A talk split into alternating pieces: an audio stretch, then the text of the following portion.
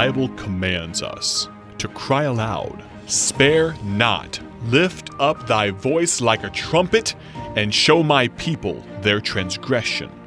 This is the Cry Aloud broadcast with evangelist Ted Houston. Hello, dear friend. It's a wonderful day. Thank you for joining with us in the broadcast. We've been speaking about 1 Peter 1 13 through 16, especially verses 15 and 16, where we as Christians are commanded twice to be ye holy. We talked about holiness means to be pure, free from sin, free from sin, sinful affections, and free from sinful thoughts and actions. And so we talked about three things that will help us that's to love God, that's to have a desire, and that's to fear God.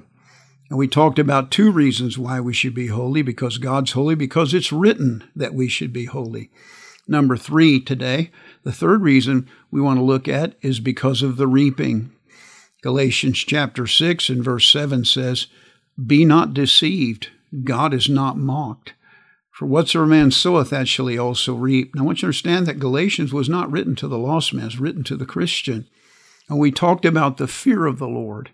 Why should there be a fear of the Lord? Because God says that one of the things that He has promised is, I won't be mocked. And what you sow, that you shall also reap. So verse 8 goes on to say, For he that soweth to his flesh shall of the flesh reap corruption, but he that soweth to the Spirit shall of the Spirit reap life everlasting. God says, Be holy, because in holiness there's blessing. That's what we find in Psalm 1. Blessed is the man that walketh not in the counsel of ungodly, nor standeth the way of sinners, nor sitteth in the seat of scornful. It goes on to say, The ungodly are not so. And so there's a blessing for the holy living, and there's a curse upon the ungodly living. 1 Corinthians 3:16 says, "Know ye not that ye are the temple of God, and that the Spirit of God dwelleth in you?" If you're saved, you're God's temple. The Holy Spirit lives in you. It says, "If any man defile the temple," that means to corrupt or pollute it. If any man defile the temple of God, him shall God destroy. That means to shrivel or wither, to be spoiled by any process to generally ruin or destroy. If you defile the temple of God, him shall God destroy.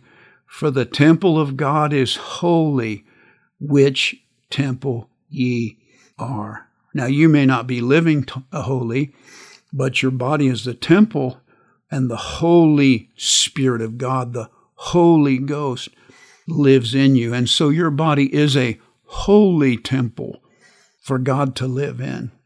Boy, I mean, in the temple of God, they got pollution and rottenness and corruption in there. And you remember in Hezekiah's day, they had to go through and clean out all the filth and re sanctify the, temp- uh, the temple of God so that God would stop his judgment upon them and would bless them.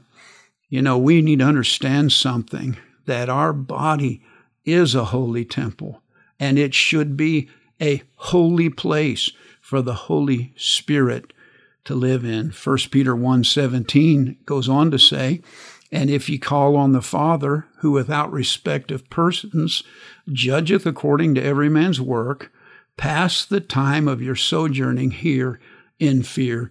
So verse 16, 15, 15 and 16, "Be ye holy, be ye holy." And if you call on the Father, if you're a Christian, he judgeth according to every man's work. But don't you think that it matters the way you walk and the way you talk and the way you live your life because he judges according to your works. And he says, when you realize that, you ought to pass the time of your sojourning here in fear. Dear friend, we ought to shudder when we think that we should have sin in our life and we should live sinfully. And it's no big deal if I do and say and behave and think in ways that displease the Lord.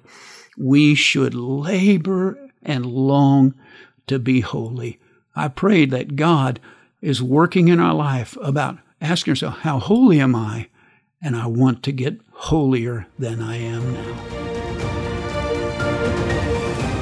Thank you for listening to the Cry Aloud broadcast with evangelist Ted Houston, produced by Bible Tracts Incorporated of Bloomington, Illinois. Visit BibleTractsInc.org for more information.